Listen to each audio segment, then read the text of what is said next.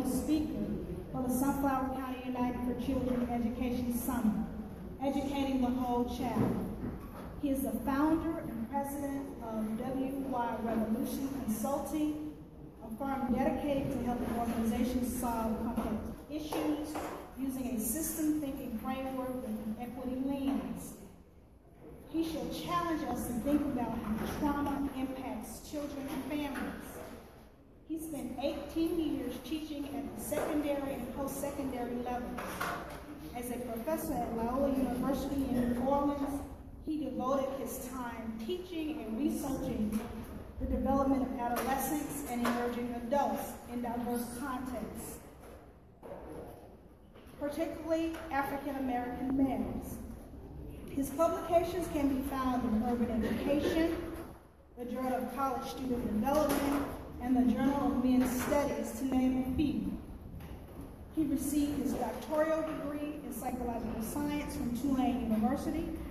He also holds a Master's of Arts in Teaching from Norfolk State University and a Bachelor's of Arts in History from James Madison University and he is a W.K. Kellogg Foundation Community Leadership Fellow. What is your revolution? Mitigating the impact of trauma on children and families. Please help me to give this academic doctor, this clinician, this radio host, Dr. Charles Corprew, a Mississippi Delta welcome.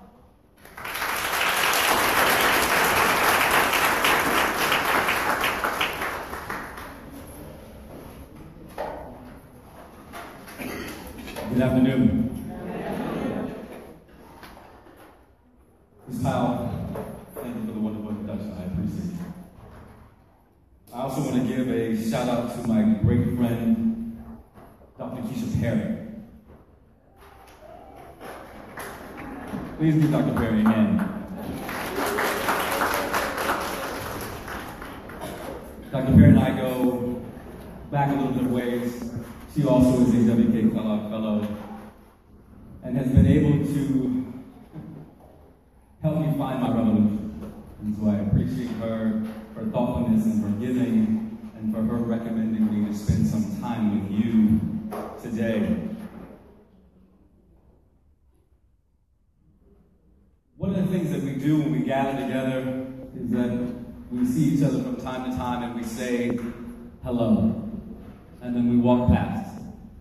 Not as much in the South, but when I go, I tend to meet people and they say hello and we move past each other. But there's something that I want you to do today. In between bites of the wonderful food that you've been served today, I want you to look at your neighbor. I want you to look at your neighbor and I want you to say, Sawubona. Sawubona. Sawubona. And instead of saying hello, Sawubona means that I see you. I see you. Thank you. I see you. That's what Sawubona means. I see you. I see all of you. I see your personality. I see your being. I see your essence. I see your aura. I'm not just saying hello. I see you. And too often we go around in our world and we want people to see us because we haven't been seen. So make sure that when you say hello, think in your mind, say Sawubona so you can see that person and connect with them. It is a Zulu greeting, and the response to that is Shikona. Say that with me, Shikona. Shikona. It means that I am here with you. And so we're going to spend a little time today being with each other as we talk about the importance of finding ways of mitigating trauma that impacts our children and youth. But I'd like to tell you a little bit about myself, if you allow me. As I began thinking about this talk that I was going to give you today, I began thinking about my favorite show. It's been off now for almost 10 years. It's called The Wire. Anybody watch The Wire? If you haven't watched The Wire, you are missing out on one of television's best shows. Set in Baltimore, it is more than just a crime drama. It talks about the fabric of a city with politics and education and crime and drugs, as well as relationships. I began to think about one of the scenes that actually stuck with me, helped me with my research when I was in grad school in Tulane. There was a young man named Kennard. Kennard, by most instances, would be seen as an unruly child. He hung with what they called in the show the corner boys. But one of the main characters, Bunny Colvin, decided to go into the schools and to promote a school setting that would bring the corner boys into a classroom and allow them to discuss what was going on in their lives, to be educated in a manner that was revolutionary in nature because they had not brought the corner boys together in a school or academic setting. But there was one day that Kennard was tremendously upset and he ended up arguing and cursing out Bunny Colvin, the main character that I was talking about. But instead of Bunny sending him down to the office, he took him to a side room. And as Kennard cried and bellowed out his pain, he asked, Bunny asked him, what was wrong? Why was he acting up so much in class today? Because he had been a model student. Kennard finally wrote down and said, When I awoke this morning, I found my mother dead. His mother was a drug addict. She had overdosed the night before. So all Bunny could do at that moment in time was consoling.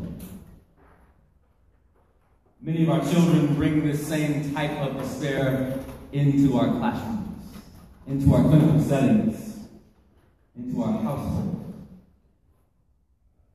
And as I began to think more deeply about this, I began to understand the definition of trauma. Because it is a very fairly broad definition. Extreme stress that overwhelms our ability to cope effectively.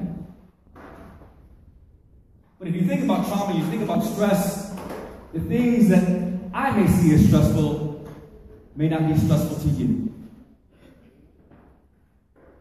It may take a number of events to elicit that response of stress because we may have the supports. Some of the research out there talks that we have a number. Some of those four, five, six events that happen to have us happen to us before we have that stressful response. So I began to think, because we think about stress from a chronic perspective, trauma from a chronic perspective, that it has to happen over and over and over again for trauma to be a response. Then I began to think about the young daughter of Philando Castile as she watched seven shots go into her father after he was stopped and lawfully instructed the officer that he was carrying. I began to think about my friend who I had not seen for a long time, and we had drinks about three weeks ago. I said, What's going on? I haven't seen you in a while. And she began to chronicle to me how she walked out every day to talk to our neighbors. That's what we do in New Orleans. We talk to our neighbors. We have conversations. I'm sure that you do the same thing here in Mississippi. We talk to our neighbors, and the neighbors that she had talked to every day. But on this day, she walked out, and there was a man arguing with her friend. And before she could run over and find out what was going on, a gun was pulled. Shots rang out. Her friend was killed. She ended up going to Nepal for several months to deal with the stress of that trauma. And what we have to understand when we think about the definition of trauma, it is not chronic trauma that elicits a response. It may happen one time. And we have to think about that, that our children and students may have a singular experience that they walk into. and they are affected for the rest of their lives. As I delved deeper, I was actually overwhelmed with the statistics, and so please forgive me. One, I am a storyteller, and two, I am an academic. And so began to look at the statistics that are happening with our children and their experiences of trauma. Roughly 26% of children in the U.S. witnessed or experienced trauma before the age of four. Think about that. The brain development between zero and three is the most expansive. The only other time is during adolescence. So if you're experiencing trauma and the brain is beginning to reform its synapses, it begins to form arousal around the trauma instead of formulating arousal around positive experiences. In 2012, 686,000 children were victims of child abuse and neglect. More than half of the victims were between birth and age 8. More than 80% of these early traumas occurred at home and were perpetuated or perpetrated by the children's own parents. Think about that. The National Survey of Children's Exposure to Violence indicates that 60% of children from birth to 17 experience some form of victimization. Over half of our children experience some form of victimization death, exposed to violence, abuse, neglect. 38% witness violence sometime during childhood. But you would think that as they grow, this trauma would lessen. It actually begins to increase as children age. Victimization levels increase as youth reach adolescence. Youth ages 12 to 24 suffer more violent crime than any other age group in the United States. Over the course of their lifetime, 71% of 14 to 70, 17 year olds suffer assault, 28% sexual victimization, 32% abuse or neglect, 53% property victimization, including robbery. So you think about children from birth to eight, now you think about adolescents. More violent crime than any other age group in the United States. Let's put this into a little bit more context. The rates of trauma for African American children and youth are higher than the national average. Black youth aged 12 to 19 are victims of violent crime at significantly higher rates than their white peers. Black youth are three times more likely to be victims of reported child abuse or neglect, three times more likely to be victims of robbery, and five times more likely to be victims of homicide. And this is the startling statistic. In fact, homicide is the leading cause of death among African American youth ages 15 to 24. The lion's share of those deaths are African American males. The impact of trauma is detrimental. Substance abuse, increased depression, risky sexual behavior, homelessness, and poor school performance. But the interesting thing about experiencing trauma is that people who are victimized are more likely to commit crime including felony assault and intimate partner violence. You've heard that saying, I hate to be cliche, that hurt people hurt people. It doubles the likelihood of problematic drug use and increases the odds of committing property crimes. But you would think that with all of the people here in this room, all of the things that are going on, all of the factors that we have that try to mitigate trauma and stress in our children and youth lives, that once it was reported, something actually happened. Sadly, the problem becomes intensified. Between 2 and 15% of children receive the necessary support after a traumatic event. 2 and 15%. Among African Americans, only 9% sought non policing help after a traumatic event. And you just saw the figures that showed that African American youth have the highest rates of victimization.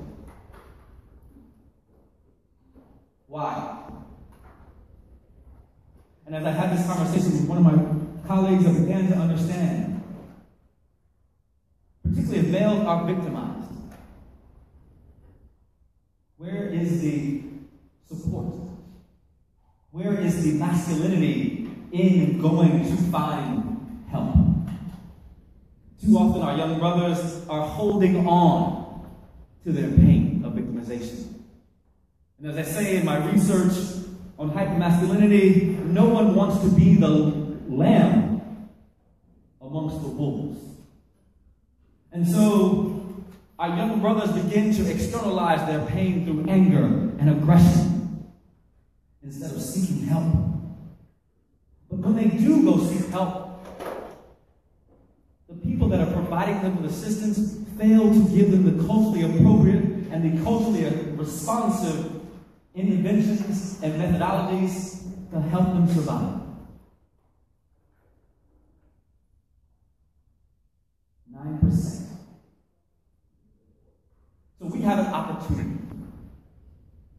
And I remember as I was the director of the James Madison Male Academy, a program in Virginia at my alma mater that brought 40 to 50 young African American males to James Madison University each summer.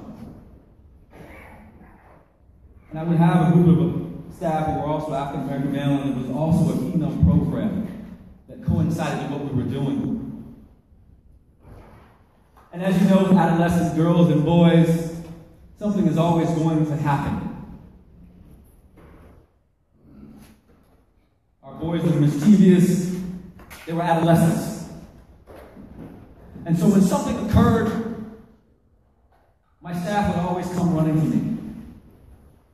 But I was fortunate over years, uh, as a director, I was there for eight years. And I was able to keep my staff for most of that time. Didn't have large turnover. And if I did, it was one or two, but I kept the core of my staff.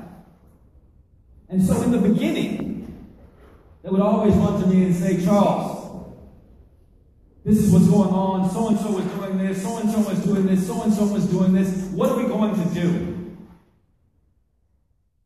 And I would sit quietly, saying a word, and I would allow them to go through their spiel. And they would say, Why are you so quiet? Why? I, I need an answer. I need an answer. And I began to have this philosophy that I want you to take away from you today is that we don't deal in problems. We understand that they happen. Our job is to find solutions. And so it was very interesting after a number of years that they stopped running into my office to tell me what the problem was. They began to come into the office walking in calmly saying, This is what happened, but this is my solution. And they stopped and waited for me to say, go or let me help you along with that solution. Too often we want to still harp on the solutions. Too often we want to still harp on the problems that are going on with our children without fostering a solution. So we want to spend our remaining time together today talking about some of the solutions that we have for our children and youth that actually experience trauma. And it overwhelms their system, that they don't have the support as Ms. Powell so eloquently introduced I was an educator. I still am. But formerly an educator for 20 years. It was one of the greatest experiences of my life. Being able to walk into a school, impart my knowledge, and build relationships. But many of my colleagues were not as well versed in how to take care of our children as I began to talk about what I was going to say today, I was talking about the speech on the plane, and, and my seatmate heard me. And she asked me what I did. We got around to the point that I was telling her about the statistics. And she looked at me with dismay.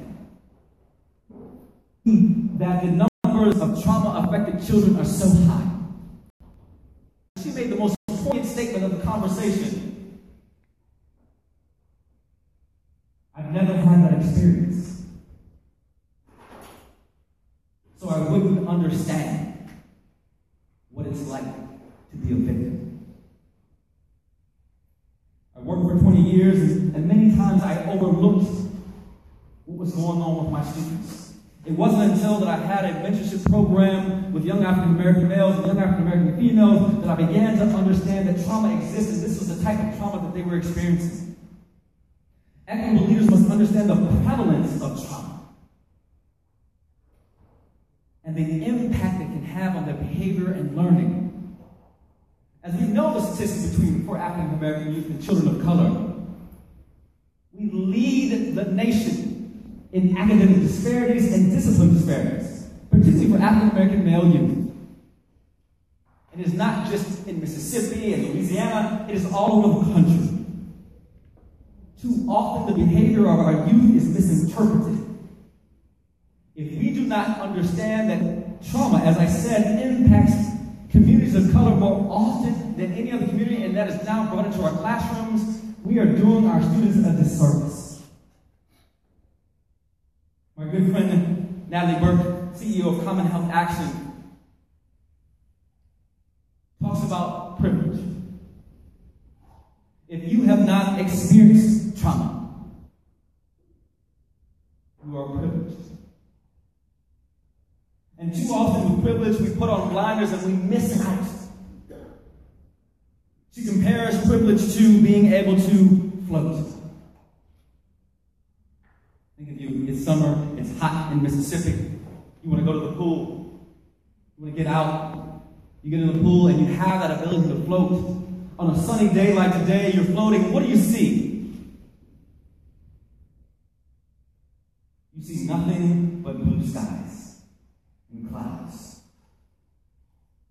But if you can't float, what do you have to do? You have to tread water. For those who have been victimized, it is like treading water. Each day you are reliving that experience. Many of our children have not, have not pointed out experienced post-traumatic stress disorder, a reliving, a numbing of the experience. You are treading water. You are not floating. But what has to happen for those of us that can float through this is that sometimes we have to realize that we have to turn over and give our hand out to those who are treading because eventually we become exhausted from treading water. And that's what victimization and trauma does. It is exhausting. The arousal. I walked into the gym on July 4th last year and asked my trainer, was he going to see the fireworks display that is illuminated over New Orleans? He said, I don't go see fireworks. And I asked him why. He said, I was shot. And the gunshots of the fireworks are reminiscent of gunshots. My privilege in asking him, could he go experience something that is a joy for many Americans he can't experience anymore? We have to understand that. The second part of this is understand that when you walk into a clinic, clinic, clinical office or you walk into a school, there must be a perspective shift. As I said, I was an educator for 20 years. I worked 10 years in a high school. Fortunately, it was at the high school where I, I attended. It's the best place on earth, Green Run High School in Virginia Beach, Virginia. But once I got back to teach there, the demographic had changed. When I was in school there, students were driving BMWs, they were going to Yale and Princeton and UVA. But when I got back there to teach, we could hardly get our students into community college. And many of our teachers wanted to put our students either behind bars or in ISS or out of school. Unknowingly, they had privilege because they had not experienced trauma. What we try to do for those of us who have come back to school and, and who understood what our students need is that we needed a perspective shift.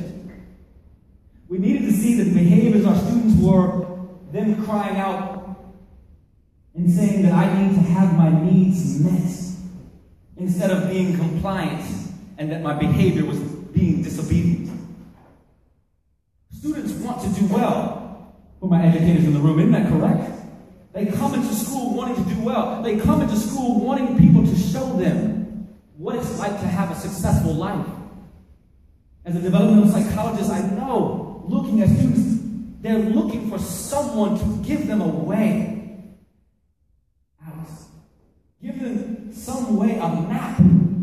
Because there are other forces, there are other stimuli that are saying, you can come this way. What happens when you walk into that school or you walk into your clinician's office and you're not heard and you're not understood? The perspective shift begins when you realize that you reframe the behavior by identifying what are the student's strengths or by giving them tools and techniques to calm when they re experience that trauma. When Manuel walks into your classroom and says that I have been exposed to racism, discrimination. Tell them how to overcome these atrocities. When Rashad walks into your classroom and details that his mother has been diagnosed with cancer and she's dying, you put your arm around his shoulder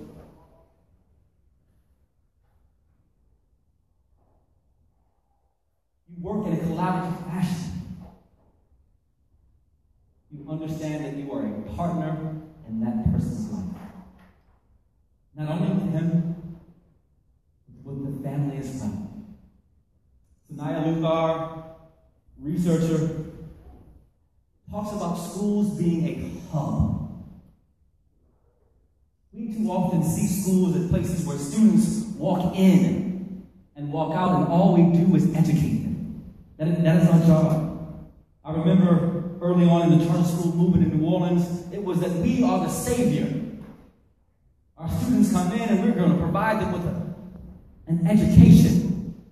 But what they forgot is that our students were going home to neighborhoods that were not safe. They were going to home to families that had high unemployment. And what we have to realize now is that trauma informed schools also act as hubs they provide services for mothers. They provide services for fathers who can't find work. They provide child care for mothers who cannot go out and find a job so they can go out. But that's how we have to think about education these days, particularly for children who have been traumatized. We can not only educate them, but as the, your model today says, we are doing what? Educating the whole child. Doesn't mean that they walk inside of our schools and that we impart knowledge on them and they walk out. The third thing that happens with equitable leadership and trauma informed schools or trauma sensitive schools is that we begin to build strong relationships. It's interesting because when I have conversations with teachers, they're like, I don't know how to do this. I don't know how to get inside my students, and I don't know how to build relationships. Isn't that all we do? Isn't that the crux of what we do every day? We build relationships. We walk into a bank and we build relationships with the mortgage person so we can get a mortgage, right? We walk into our churches and we build relationships with the pastor and the parishioners every day. We walk into Walmart and we build relationships with the, the teller, with the checkout. We build all these relationships, so it's very hard for me when teachers say to me, I cannot build relationships with my students. I remember I wasn't always the best the relationships that I did build were amazing. One of my students, Galen Johnson, somehow took me. And I remember saying to him as he was beginning to graduate, Why are you always hanging around? And he began to chronicle the experiences with his dad. When his dad was married to his mother, they had some negative experiences. He didn't feel comfortable with his dad. Those experiences turned out to be something that I probably didn't talk about. But he began to latch on to me, and year after year, he stayed with me.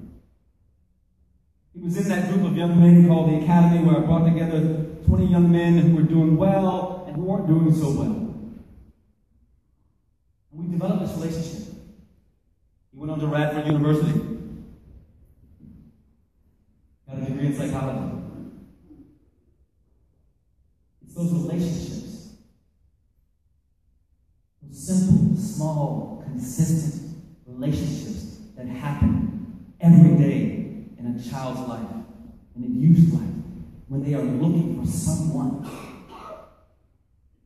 You never know the impact that you have on a child's life if you can give some time. But the thing about this is that this hard work.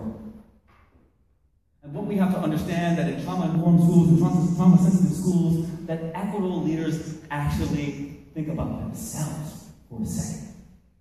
How many educators do we have in the room? Raise your hands high. How many clinicians do we have in the room? Understanding that teaching is tough work. It's tough. You may have 30, 35 students in your classroom. You may be overburdened with the standardized test that you have to meet.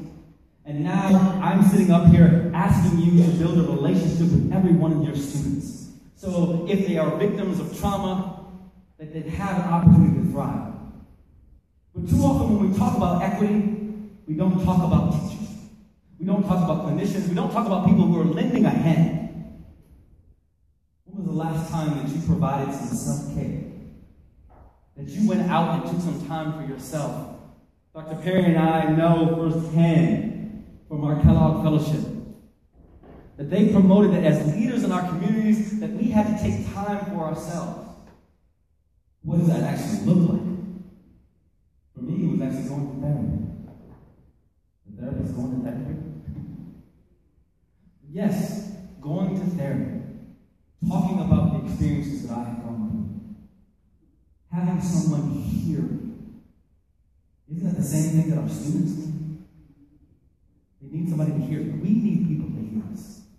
How are you using your professional learning communities?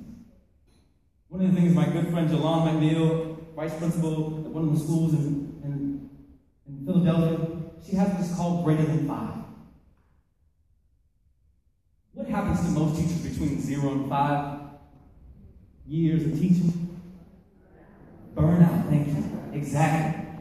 Exactly. With all of the rigors that go on in our classrooms, all of the rigors that are then handed down from the administration, all of the rigors that are handed down from the state, burnout.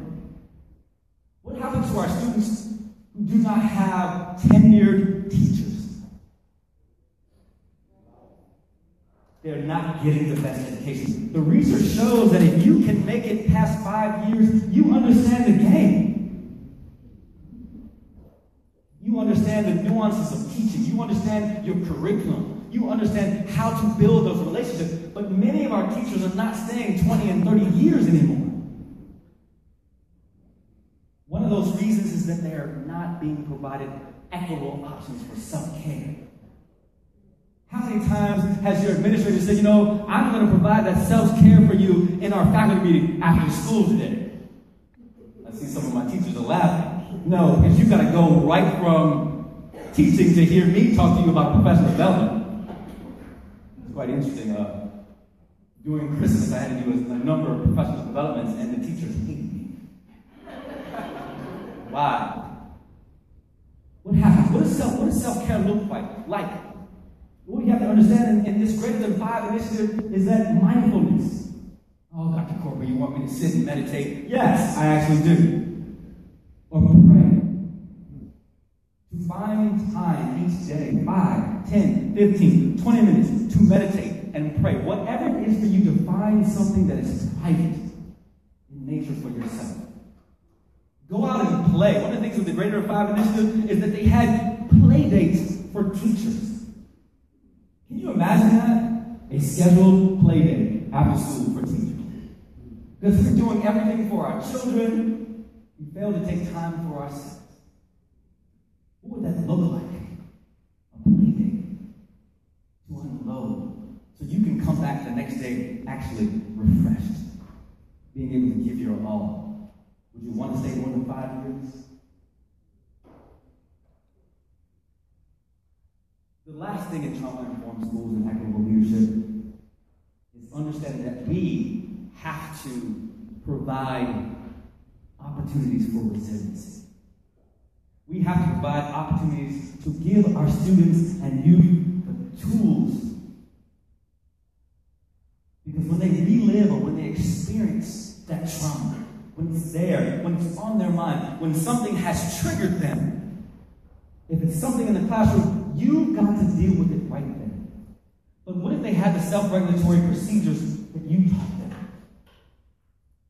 What if you had given them those tools that when something triggers them and the anger is about to erupt, they know to come back to the breath? One of my good friends, Chelsea Hilton, is the executive director of Project Peaceful, Project Peaceful Warriors in New Orleans. And it is trauma informed and trauma centered yoga. And these two young brothers back here are looking at me like, man, I'm not going to do yoga. That was an interesting thing. I asked her, he's like, no, because I'm just beginning my yoga practice. And I'm like, I'm not going to yoga, Chelsea. Why do you? Nobody goes to yoga. I said, how do you get young African American men and women to go to yoga? Because it's granola, it's tree hugger.